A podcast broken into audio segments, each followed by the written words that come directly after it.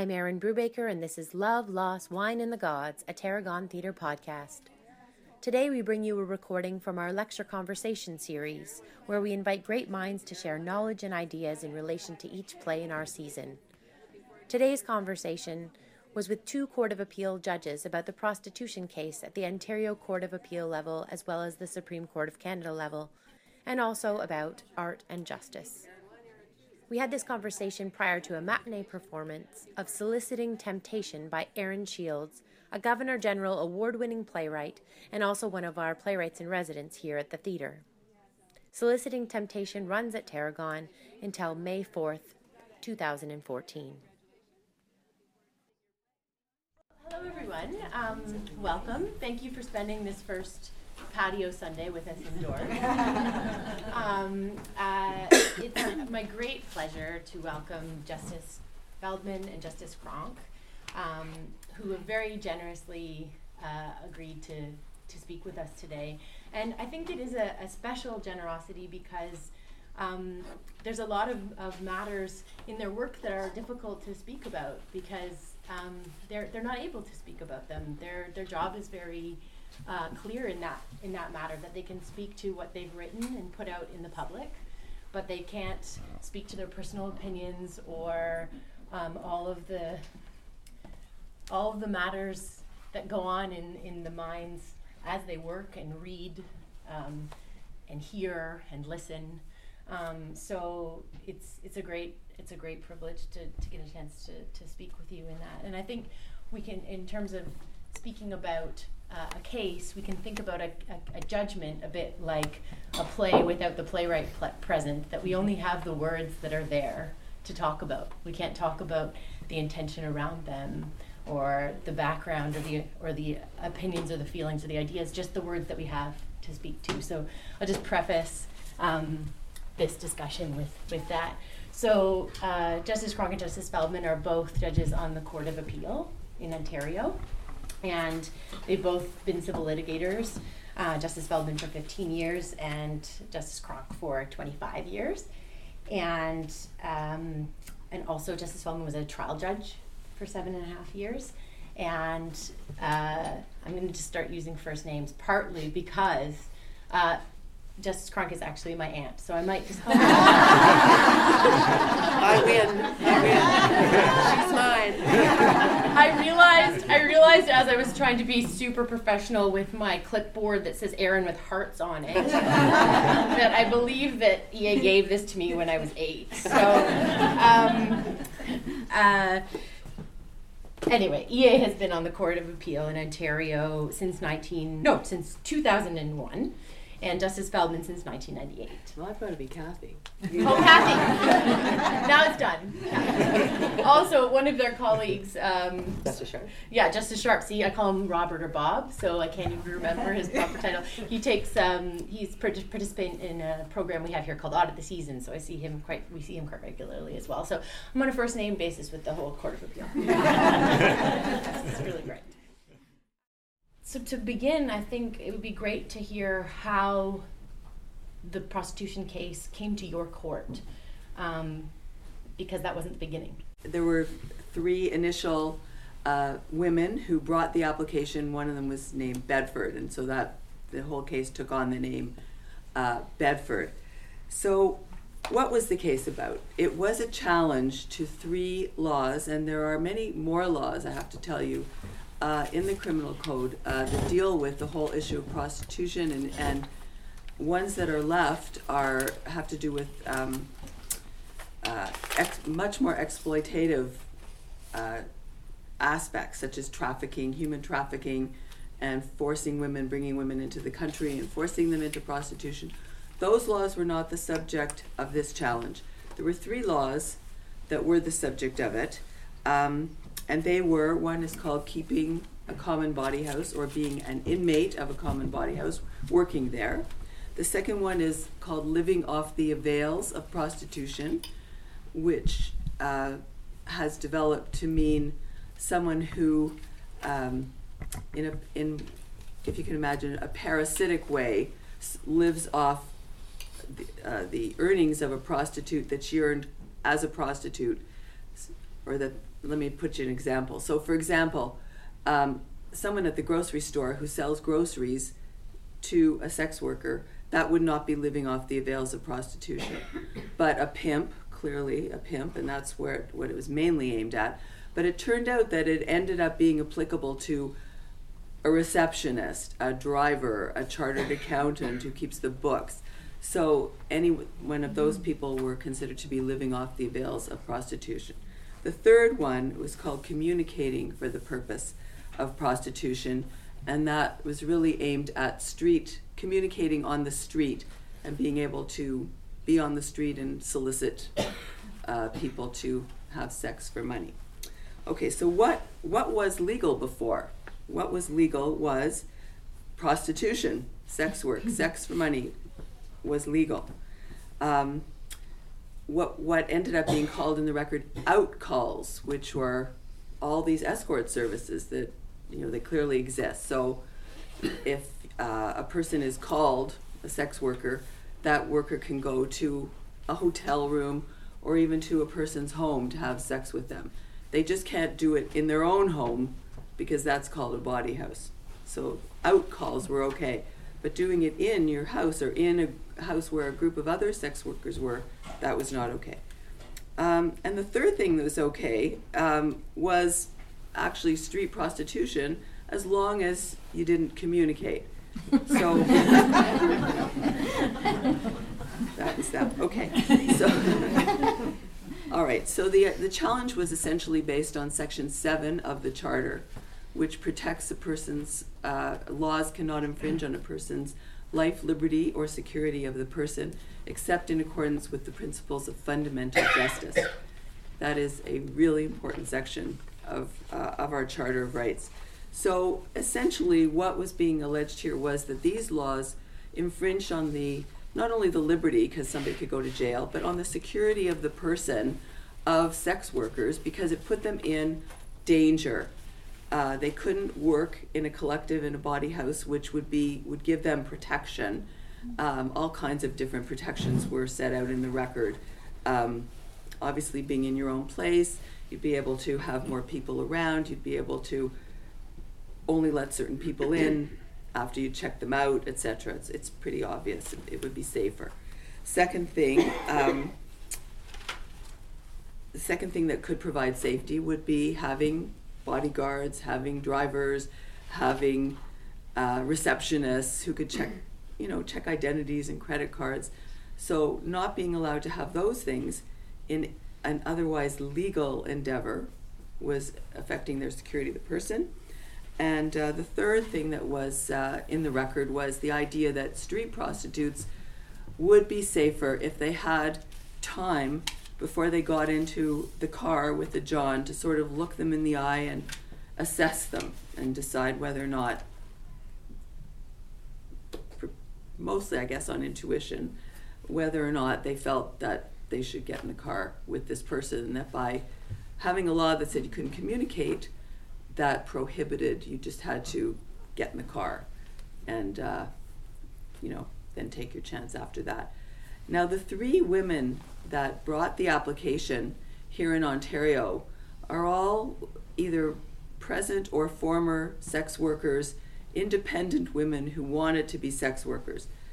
But we also had in the record evidence about um, street people on the street and you can correct me if I'm wrong, but I think it mostly came from evidence about Vancouver and the downtown east side and the prevalence of women out on the street there, and of course, in the context of the Pickton murders and the fact that they were not in body houses, but they were, and the whole idea of their voluntariness is something to be discussed and thought about too.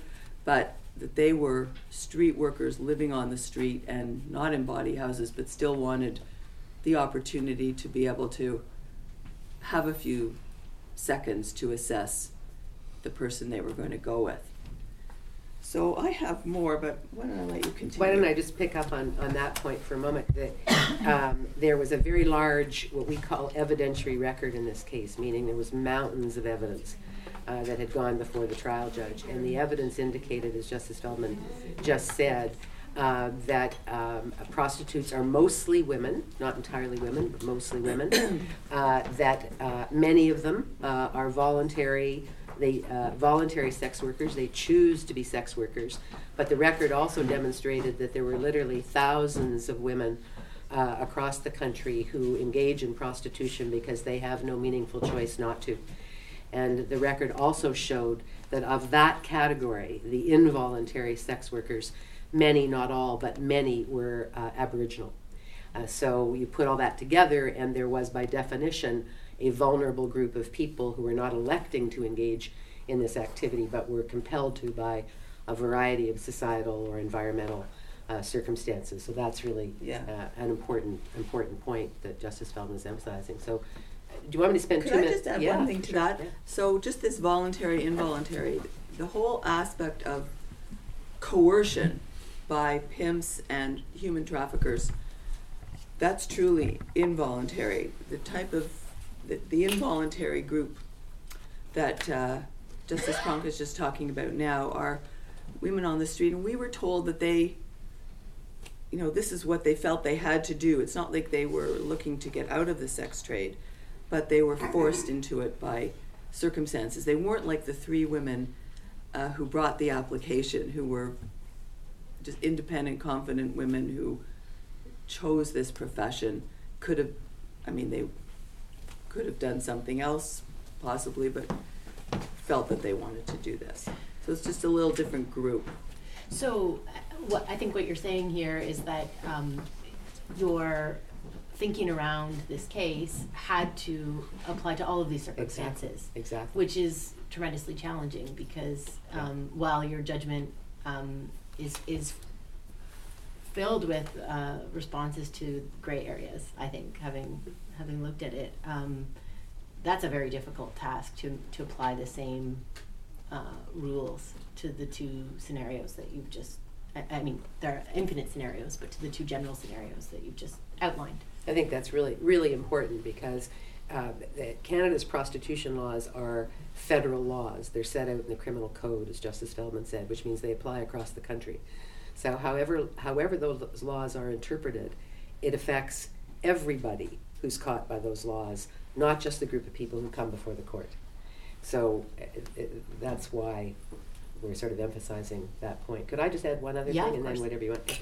Um, Erin referred at the at the beginning um, uh, of this uh, discussion that um, you know what what judges do is different uh, from what artists do in a pretty fundamental way, and maybe we'll talk about that.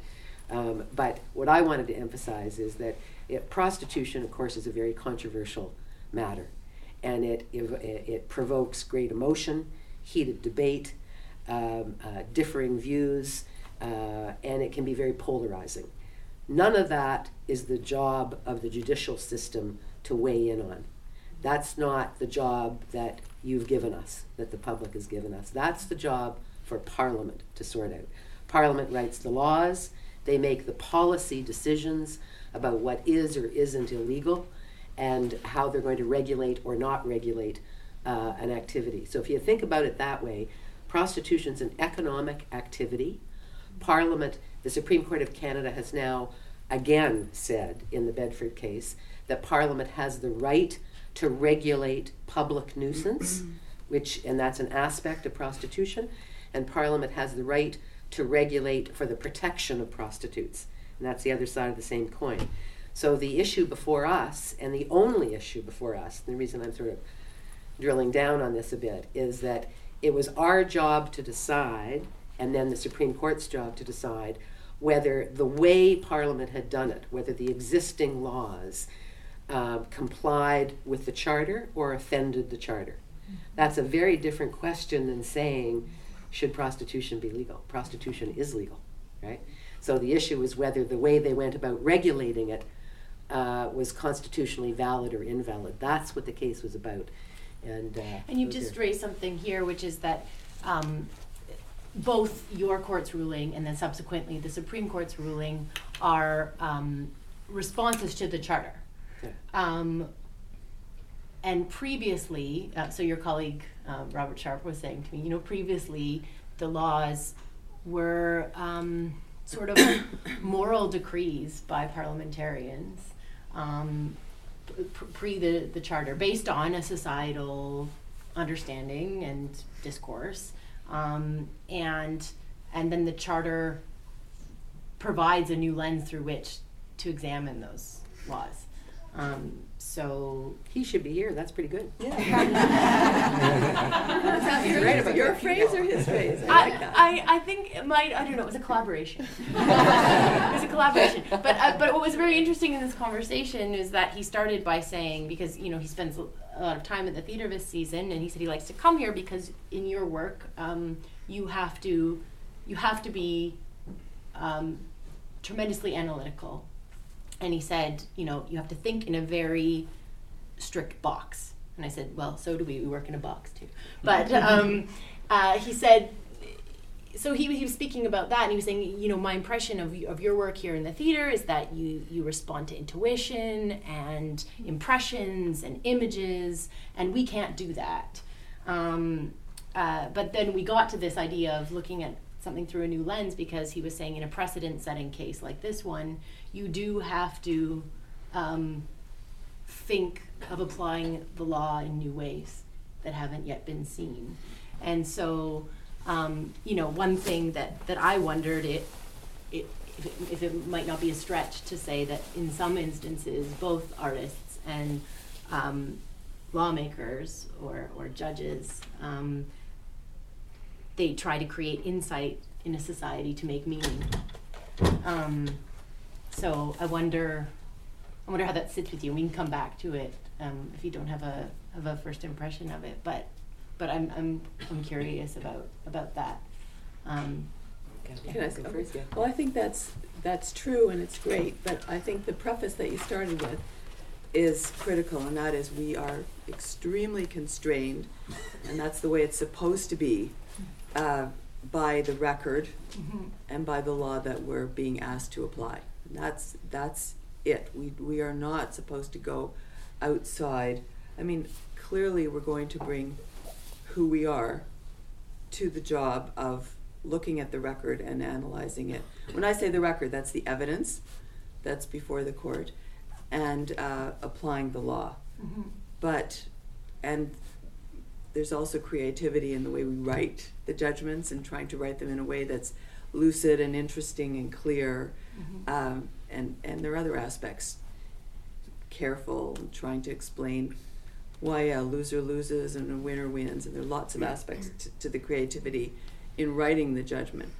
But no, no sort of flights of fancy or self indulgence about how we'd like to see things Sure. go. And uh, that's a really important constraint on our role and, and very appropriate and something that society demands of us. Yeah. And and that makes me think about I was gonna maybe get to this later, but since you're speaking about writing a judgment, um, uh, I, I once had a conversation with EA where she was telling me about what's what happens sometimes. One of the greatest challenges of a judge is um, when you're going to to you, you're going to create the judgment. You're going to put it to paper, and it won't write. And I said, "What do you mean it won't write?" You know, it's a really interesting turn of phrase. Uh, when a judgment won't write, and uh, it's it, it, you, hear a case, you decide where you want to go in your judgment, and you can't make the law apply. So then you have to revisit your your decision, um, and and that was a really interesting concept to me. Is there is Let there sort of explain Yeah, could you elaborate that? that. Yeah. Yeah, Mhm. Um, and just to co- comment too on your exchange Mhm. with uh, with Justice Feldman. Um, it, judges aren't lawmakers um, in a technical Sorry, I used the wrong term. That, no, that's okay, but I just want to, uh, uh, parliamentarians are. You know, people in parliament make the laws, judges interpret the laws.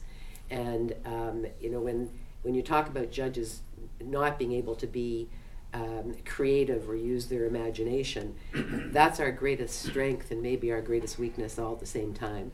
But what it really means is we, we tell juries in, in instructions to the juries in a jury trial all the time do not decide this case based on sympathy. Do not decide this case based on emotion. Um, it, it- justice requires compassion. Without compassion, there is no justice. But you can't decide a case as a judge based on, as Justice Feldman said, what you think the result should be. Your personal opinions are relevant, right? Uh, you can't decide it based on, it, even if the circumstances are really compelling and very sympathetic. You don't decide a case based on sympathy. That's bad law. Uh, and that could affect a whole bunch of people that aren't in court in front of you. Um, so you always have to bear that in mind. So, uh, you know, they say that the law is run by logic. Um, and I think that's its greatest strength, but it's also its greatest greatest weakness. So, anyway, that's sort of by there.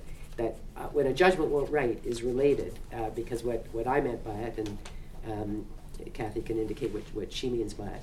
You hear a case, and you have a view as to what you think the right legal result is, what you think the law requires, what the law, uh, how you should interpret the law, because often what we're doing is interpreting the law. But then you sit down, you put pen to paper, and the law actually prevents you getting to that result, because you're you to get to that result, you're either stretching it, or being intellectually shading, uh, or you're not being consistent with precedent, or uh, you're right out of the box. Like you're just, it's nuts. Okay? So, any of those reasons can prevent you getting to a result that you might want to get to. That's what it means it doesn't write. Okay? It gets complicated and dense and not true to what the law is. And that means you have no choice. You go back and you say, well, I must have been wrong. Let me start again. And then you analyze it again. And if you do that, uh, you know, for judges to say it, it writes well or it wrote easily, it, it means you it was consistent with where the law was. The law, every decision builds on decisions before it. It's not like out of whole cloth. You're always looking at what the law is as it exists now and, and interpreting it based on the issues in the case. And if it writes easily, it's very reassuring because it likely means you're on the right track. You may not say it right, doesn't mean you're always right. They, they reverse us too. It's cheeky actually, but but you, you try to get the best result consistent with what the law is. So that's what I meant. I don't know what Justice Feldman would mean. No, I can't say that any better. I mean, it's a, it's a, I think a really interesting concept to think about. That you hear the case, and you, and it strikes you a certain way. That, you know, it's a com, com, facts compel one one result, the the just result, and you think the law either goes that way or should go that way, and and you, you can interpret the law in a way that will get to that result. And then the test is, can I write it out so that it makes sense? And when you can't, then you know that, you, as you know, as EA said, you just, unfortunately, you were wrong, and the person that you thought you could help, you just can't help, and that, but that turns out to be the correct result on the law. So, uh, further to that, um, it seems that there there must be instances where there's sort of only one way to go. The law demands something in particular, but there are other instances where you, you use the word interpretation several times. So there are other instances where um, there are, multiple legal possibilities um, in interpretation. And perhaps an example of this, returning to this case, is the communication aspect of um, of the judgment. Um, and uh, it was interesting reading the judgment and just seeing like how clearly um, and respectful, how clearly how clearly the res- um, how clear the respect was for these two possible interpretations within the judgment, but that there were with, with there was within your court um, two opinions, or well, not opinions. It's very tricky to speak. I mean, Yeah. really having trouble No, that's finding the right. right words. That's it. right. No, opinion totally opinion right. is okay. Yeah, totally opinion right, is okay. Okay. Um, woo. Um, two two interpretations. So, can you speak a little bit to the um, what's the word? The the more people, the majority position, and um, and the dissension on on your court's judgment. Why don't you do that? okay. Um, uh, I don't know if people are aware of what actually happened at the two levels of court. Should I spend two Start seconds? Yeah, please do. Start Please. with With trial, Susan's, yeah. trial judge. Okay, let me just uh, right. So I can go back and we can talk about it more if you want. But in a nutshell, uh, um, an application was brought by these three women uh, that Justice Feldman described in the Superior Court of Justice, which is our trial level. For and it was a constitutional challenge, and it was for a declaration that these three sections of the criminal code were unconstitutional because they offended Section Seven of the Charter that Justice Feldman's already talked about. So the three three sections you'll remember are the bawdy house provision, the living on avails, and the no communicating. All right, those were the three sections. The trial judge, Justice Susan Himel, very experienced trial judge, um, uh, heard the case over many months, took many months to consider it, wrote a very lengthy judgment, and declared all three provisions unconstitutional for reasons that she set out in very detailed reasons. The Attorney General for Ontario and the Attorney General for Canada appealed to our court because all three provisions had been struck down. So we're the appellate court, we hear those appeals. So the same three sections were an issue, and the attorneys general were arguing that the application judge, the Superior Court judge, got it wrong on all three. They were trying to save all three, all right? In our court, five judges, uh, which is uh, not always the case, indeed, usually it's not the case, uh, but it sometimes is the case. Five judges heard the case, and the majority, three judges, uh, held that the bawdy house provision was unconstitutional and the living on avails provision was unconstitutional um, and granted a Subject to, sorry yeah sorry Subject to to the, exploitation, subject to exploitation. right exactly yeah which we'll get back to. Oh, okay. We won't get lost. But So- I'll remind it. on the first one the bawdy house one uh, the ma- the it, I should back up and say the court agreed on um, uh, two thirds of the issues. There was complete agreement on two thirds of the issue. So it wasn't just the majority. Everybody on the court said the bawdy house provision was unconstitutional, and grant, we granted a declaration saying that law cannot stand, but we're suspending the effect of that declaration for 12 months to give Parliament the opportunity to rewrite the law uh, in a way that doesn't offend the charter if that's what Parliament decides to do. Okay, so we were all agreed on that. The next one was the avails provision, and we were all agreed that, uh, that it was unconstitutional to the extent that it captured the kind of people that Justice Feldman described that weren't exploiting prostitutes, the receptionists, the accountants, that weren't engaged in a commercial exploitation. It was uh, so it was the law was disproportionate, grossly disproportionate. That's the magic legal language to a legitimate objective of Parliament of regulating nuisance and regulating prostitution. So the court, all of us, all of us agreed, read into or interpreted that provision of the of the code in a way that said this only applies to people who are exploiting prostitutes. The only people who are going to get caught by this uh, and be criminals for living on the avails are people who are exploiting prostitutes. So Big issue, Pimps. exactly. right. essentially. And then the third category is where there was disagreement. So, so far, two thirds agreement. The third category is the communicating provision, right? And the majority concluded that that provision was not unconstitutional. And uh, another judge on the court, and I'm saying another judge because I didn't write it, dissented, disagreed, and said it is un- unconstitutional for reasons he set out, and I agreed with him. So, so there was a split on the court on the communicating provision. In the result out of our court, two of the provisions were struck down, one of them was upheld, because majority rules, right? But there was a dissent. So it went up to the Supreme Court of Canada, and very quickly, uh, Chief Justice Beverley McLachlin, the Chief Justice of Canada, wrote the decision uh, for the entire court. It was unanimous, and all three provisions were struck down as unconstitutional. Uh, the, re- the reasoning of our court on the first two was accepted. So, uh, a declaration of unconstitutionality on the bawdy house, but a 12 month delay before that took effect. Uh, a- an interpretation of the avails provision that means it only. No, they didn't. Sorry, Kathy will explain that. And then on communicating, jump right over that. And then on communicating, um, uh, upheld the dissent that it was unconstitutional too. So get in there and correct what I just. Sorry, just on that's the good, yeah. avails, they, uh, the two governments were arguing that they cross appealed to the Supreme Court of Canada and said that the whole avails se- section should go and it shouldn't be just limited the way we tried to limit it to save save the section Oh, I to forgot that to be yeah to be Yeah. able to uh, still Right. have charges against pimps and uh, the Supreme Court just didn't really talk about it too much I think it's fair to say they just uh, struck the whole thing down So, okay, so we're So, gonna go into two. Two down, it, sorry, t- two down, one okay, three down. Right. That's the score so far.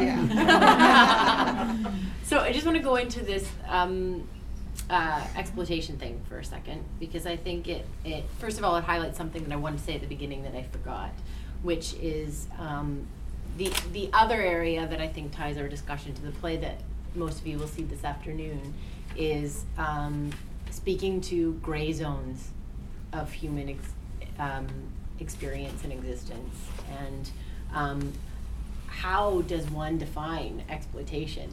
You know, if that's if that's the uh, the decree is except for in cases of, of exploitation, how does one define that? And then what permission or possibilities does that offer our government in applying the judgment um, to writing their own laws? Um, yeah, it seems very slippery and difficult. Well, the, the government is free to completely rewrite the law as long as, as it takes, the government takes into account what the Supreme Court has already said about how the sections that existed before uh, infringe the charter. So it has to take that into account, but subject to that, they can start all over again and rethink the whole concept and, and, uh, you know, there It was can come a- back to you. Well, yeah.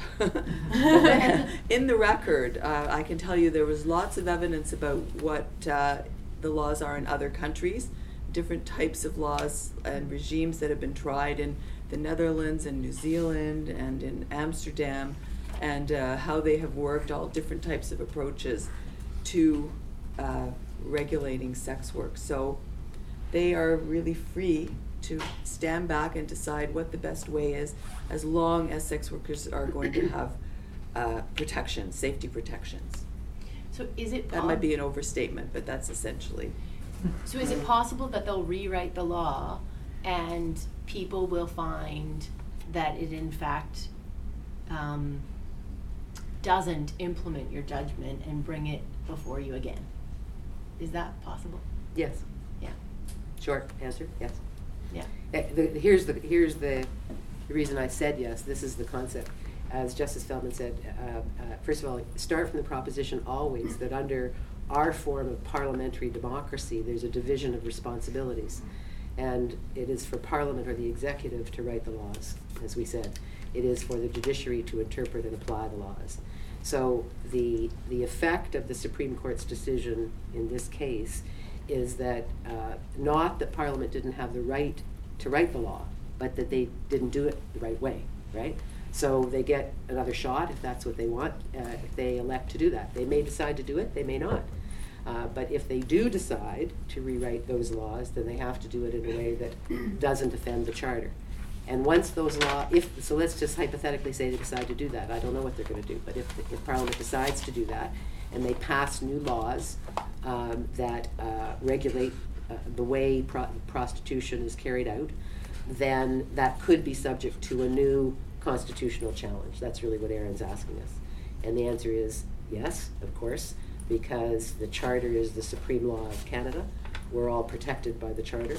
And because the one overriding constraint on Parliament that we've agreed to as a collectivity is that they must abide by the Charter. We, has, we have to abide by it too, which is why the results in our cases uh, uh, must apply the Charter. Must we can't read something out of the blue into the Charter. We, you know, I, I, I don't know if this is, I don't know if the constitutional scholars in the world, I'm certainly not one of them, uh, would say this is a right way to view it or not, but it's like a family compact.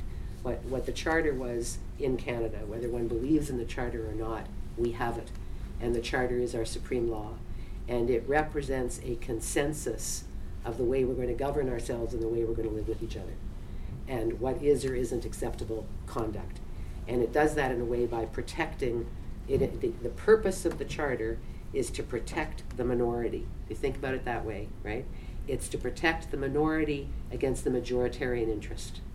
So it's designed to protect the vulnerable. It's designed to ensure that we all enjoy the protection of the same laws and that the laws are applied equally and fairly uh, and not disproportionately, not grossly disproportionate. So, long way of saying yes, new laws are always subject to review and maybe a constitutional challenge, but you know, in fairness, I have to say that often when the courts say that Parliament has to rewrite the laws, they rewrite the laws and they're perfectly fine. And practically speaking, right now, just before we came in here, um, Justice Feldman was telling me that they are not enforcing these laws now in the interim. I don't know that You for don't know certain. that, okay. I don't know that for certain. We- We were told that at one point in court, but whether, whether, I don't know that myself at Oh, I all. see, okay, Yeah. okay, you were told in court that, that uh, the current, since the Supreme Court ruling, ruling. Yeah, we don't actually know, but apparently, apparently that was at one point the case, it may still be, we're not sure. Uh-huh, uh-huh, Once a case leaves us, we have no further information about the case. right, Except what the Supreme Court tells us, and tells all of us. tells all of us. Right. Yeah. Exactly.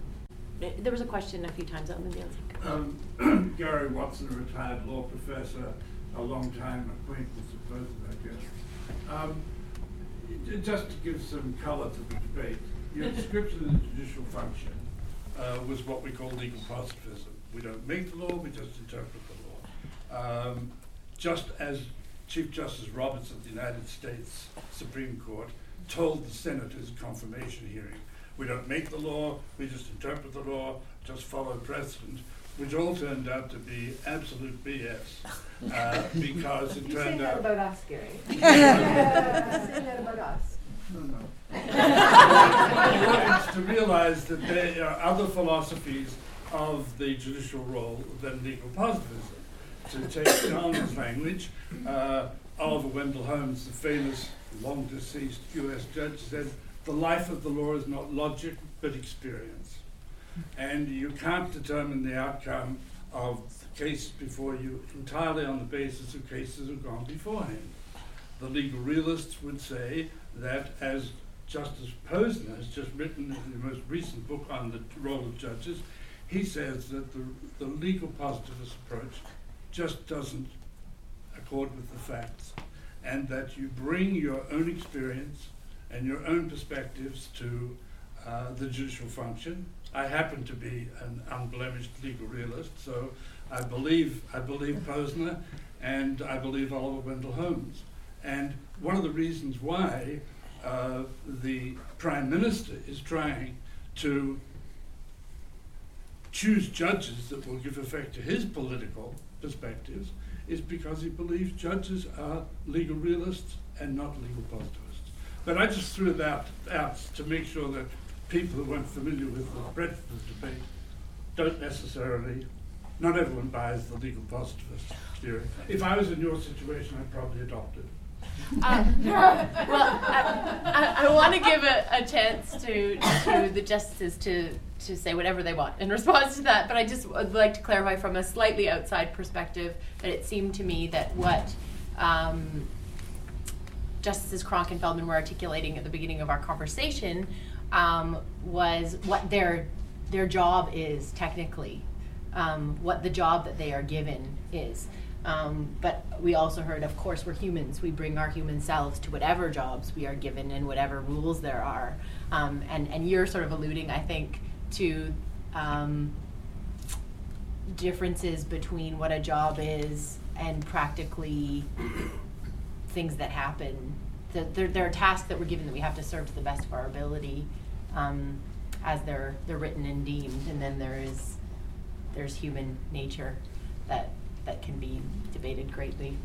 don't I adopt everything she just said. Couldn't have said you agree better. with my dissenting? Um, No, I just, I just totally agree with that. You're such a quick study, Erin. I'm, I'm, I like reading the judgment. I'm, I'm warming up now, getting, getting, getting, getting a bit closer. Yeah, No, Not, but to- not, I'm sorry, go ahead. Not, non-facetiously, I, d- uh, I just wanted to add this, obviously, we're not, not gonna comment, Gary, on, much of what you said for maybe obvious reasons, but, um, judges, judges are like everybody else, we're, you know, we're humans, and we bring to our job our life experiences. And, uh, we bring, um, the wisdom we've gained, and we bring, uh, the good judgment or the bad judgment that we've managed to build up over time. Um, uh, but at the end of the day, when you sit on the appeal court in this province, your job is to apply the law. And if we wanted to make the law, we could have run for parliament. Most of us didn't. So, uh, you, you know, there, there are different views in the legal academy about the philosophies of judging, but the reality is, is when you pick up the pen and have to write the judgment, you're applying the law, you're not making it up. I, I think what you're getting at here is another question of responsibility, which, which seems quite great to me, um, and and also pretty pretty fascinating. Like, what do you and, and maybe I will ask you to speak to your human emotion in, in this instance. In like, how does it feel? How does that responsibility feel? How, how do you feel about that? The- The responsibility of having a task that is in some ways impossible, um, um, but yet you you have to do it anyway. Are you asking about this particular case? No, generally your role as a judge. Well, I consider it a huge privilege, and I think all of uh, all of my colleagues do. And when you think of it in terms of a privilege that you've been handed and trusted uh, to carry out, then you can, you know, you can impose the parameters on yourself. I hope. Whether the judges that Gary's talking about have looked at it that way, I don't know.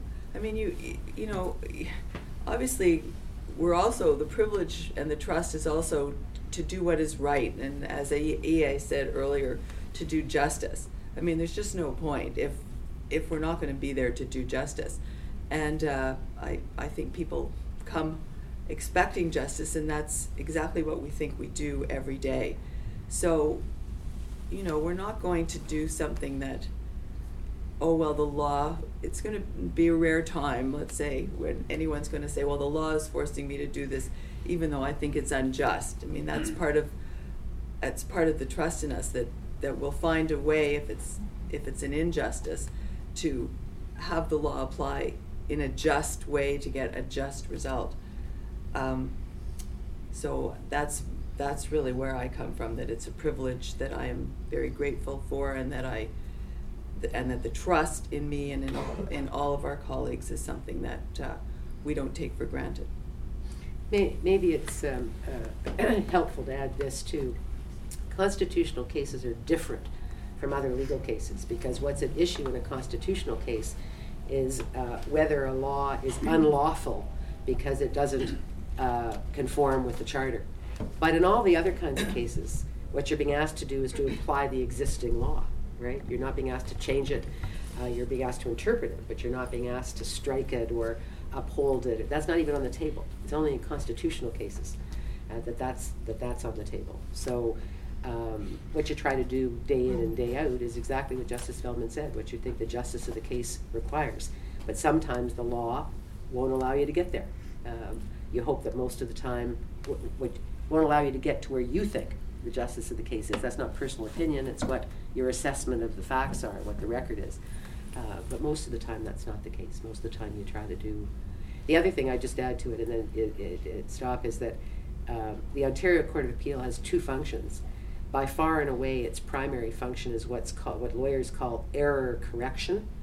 Uh, its job is to correct errors made by the judge below, the trial judge. That's what we do. Uh, pick your number 90%, 85, 95% of the time. The rest of the time, it's what we call jurisprudential, meaning we're reviewing the law and uh, writing, writing the law. Those cases are by far and away in the minority. Most of the time, uh, cases before us are the trial judge made this mistake, this mistake, this mistake, this mistake. That's what somebody says, and you have to decide whether they're right or wrong. That's error correction.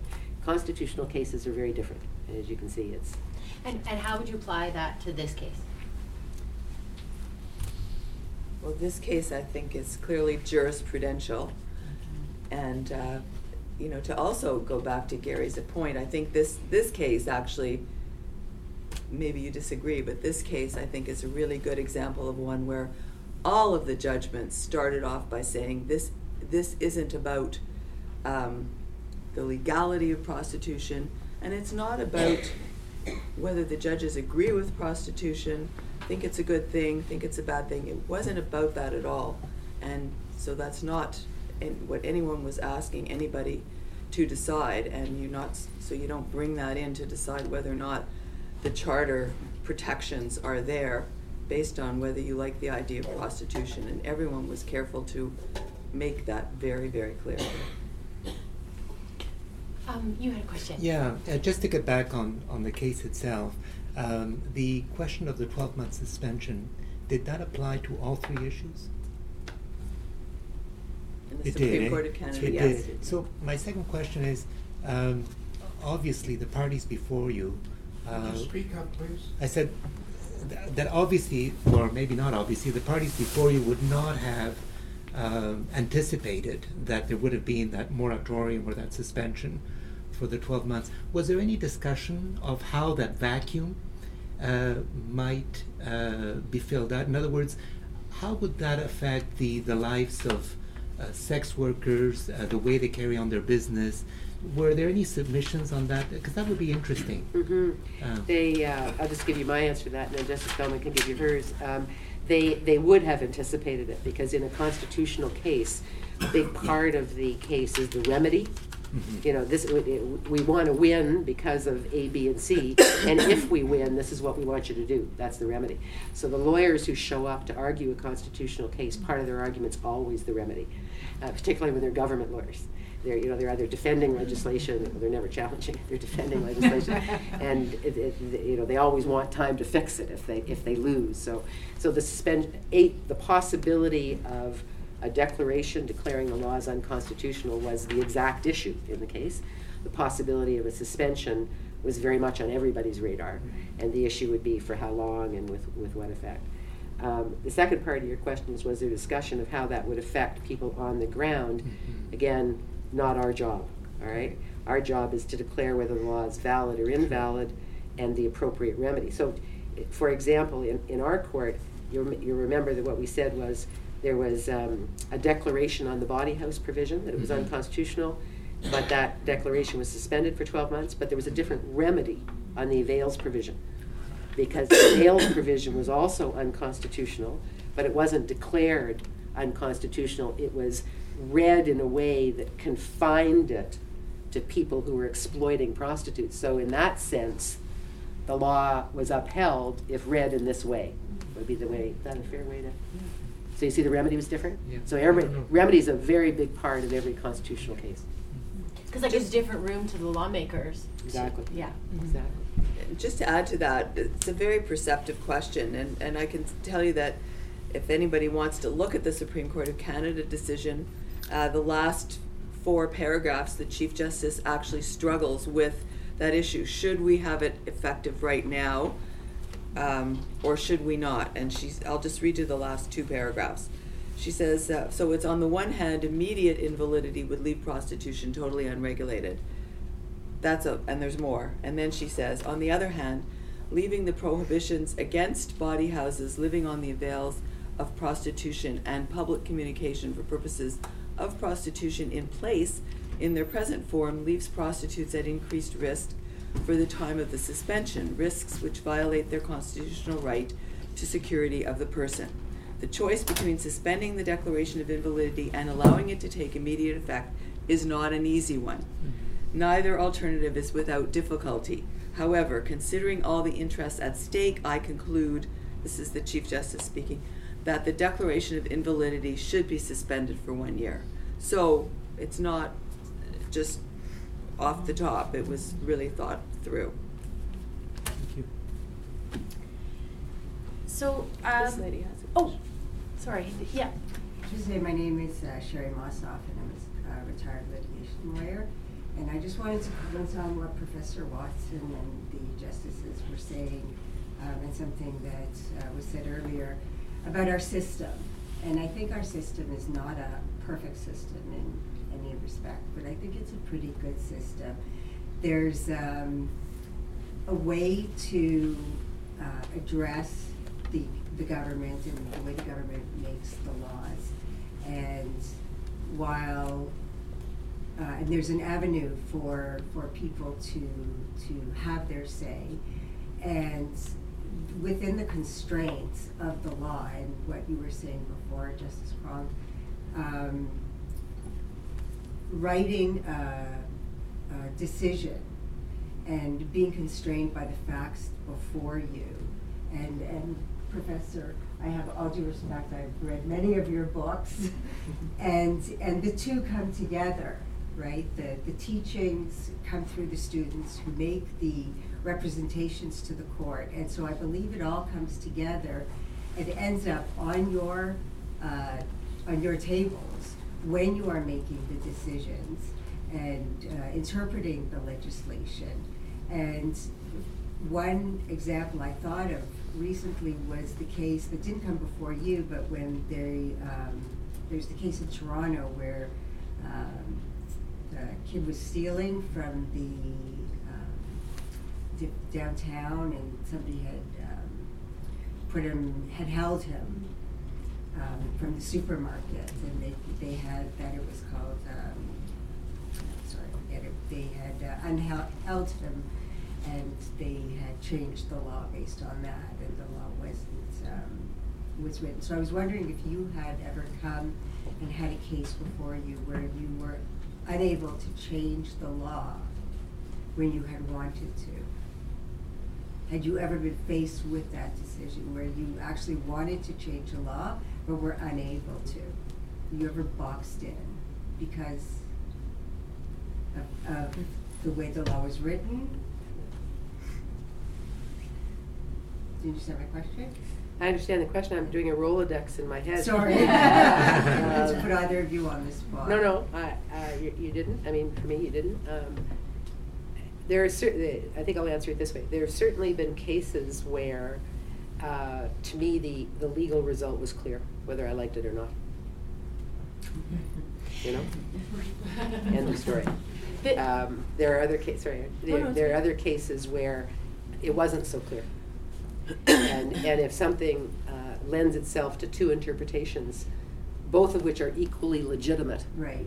you go where you think the justice is, right? Obviously, right? Obviously. Obviously, right? Uh, in the first situation, whether you think that's where the justice is or not becomes irrelevant.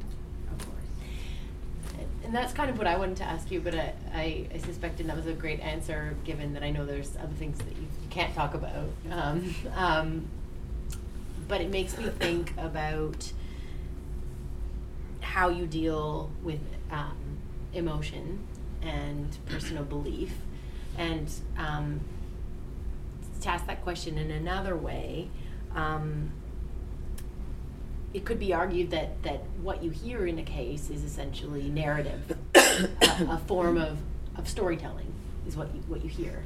And, um, and, and as a judge, how do you respond to, to story um, in a way that's not governed by emotion? Just before Justice Feldman answers that, could I just come back to this lady's question for just a second? Oh, sure. Yeah. The Rolodex has stopped. I've got it. Yeah. Yeah, here's an example of where um, what you think the justice of the case uh, is becomes irrelevant. Um, we, we have, every province in Canada has this, and it exists federally too. We have what are called, you'll understand this immediately as a form of limitation periods. So we have a statute in Ontario that's called the Limitations Act. And for example, it says that for most lawsuits, not all lawsuits, but for most lawsuits, you have two years to start the lawsuit from the time of the wrong, or the time of the breach of contract, or the time you were assaulted, or the time of whatever. You got two years, okay? If you start your lawsuit after the two years, you're out of time, right? You're, and the legal term is you're statute barred. Uh, It's time barred, okay? Absolutely nothing a judge can do about that. Um, if that, if it's clear that the two-year limitation period applies and you start late, doesn't matter what I think of the righteousness of the cause, doesn't matter how awful it is or it isn't, what happened to somebody, it's over. Um, so that's actually uh, quite a true example of, of the situation. Now, I'd really like to hear Justice Feldman. Well, I don't know, I don't. well, well, I mean, you, you, okay, I'll put, I'll put it in, in, in another way. I mean, Good. I mean, um, you know, you, you raised earlier, um, and, and I know that the, the, the, the Pickton horrors were, were part of what you heard in this, in this case. Um, and, and, and so when I say storytelling, I don't mean fabrication, you know, I, I mean, I mean just, just human stories being shared that you have to listen to and you have to hear. Um, and you've been answering this question all through our conversation, um, but I just just want to sort of raise the challenge of that and perhaps like make a link between, um, you know, the rest of your afternoon in, in hearing a story, um, and uh, and narrative, and and then how we apply our our minds to our responses to that. Um, discuss. All right, well, I'll do it from the throwing a monkey wrench into the proposition. Okay, great. Uh, and I, I think that a really good example is, um, and I don't know if any of you have been on a jury, but when you're on a jury and let's say it's a murder trial and the evidence comes in and you think you're pretty darn sure that the person in front of you murdered the poor victim and you feel really bad for the victim and not and you really don't like the murderer the person who looks like the murderer and you hear the whole story and it's laid out with all the evidence and it could be very gruesome and very very unpleasant. But the bottom line is that there are rules very important rules that are applied before you can find someone guilty of a crime. And you have to be satisfied beyond a reasonable doubt. And the trial judge explains that to the jury and explains to the jury that if you think he, he or she probably did it, you acquit because that's not proof beyond a reasonable doubt. So you don't let the story influence the outcome. The law has to influence the outcome. And and I suppose you can reconcile that with yourself um, based on all of the repercussions of any judgment on, on future future judgments or the possibilities of um, other harm. Um, you know, with what you were speaking about at the very beginning of this conversation, that you the, the the judgment that you made about about this case, you had to apply it to a plethora of situations. So you can't take one particular situation and um, make uh, a decision based on that that's going to affect so many other things. It could, yeah, it could. Or- Could possibly. Um, I just want to echo what Justice Feldman said. I think her example is actually a really good one uh, because um, if you if you think about it, um, the the reason there are rules in criminal trials, like the rule that the crown or the state has to prove the case beyond a reasonable doubt, is because one of our fundamental values is we don't. Uh, uh, uh, we try to avoid wrongful convictions. We don't convict the innocent. And what goes along with that is that the standard for putting somebody in jail, taking their liberty away, requires a very high threshold of proof. So you don't uh, diminish or reduce or qualify the standard the Crown has to meet because you think this person's guilt, really guilty. That rule's got to apply across the board to everybody because if we don't apply it across the board to everybody, which means sometimes that maybe people are acquitted that you as a judge don't think should be acquitted, that's because the Crown didn't prove their case. Because tomorrow, it could be you or it could be me. So the rule's got to be clear and applied all the time, and the Crown held to it. So in that sense, I think uh, there's a reason Justice Feldman's a senior judge. She's really good at it. I think that on that note, we'll start to conclude here because I know that the doors are opening downstairs for soliciting temptation. Um, and I'll just uh, conclude by saying that we've added another layer of, of story and history to this room where the play you're about to see was rehearsed for weeks in this very spot where you're sitting now. And now we've had this conversation, so we've just, you know, um, added to the to the matter that's sitting around us in this space. Um, Thank you for having us. Thank Yeah, you really so fun. much. Thanks very much. This has been an episode of Love, Loss, Wine, and the Gods, a Tarragon Theatre podcast.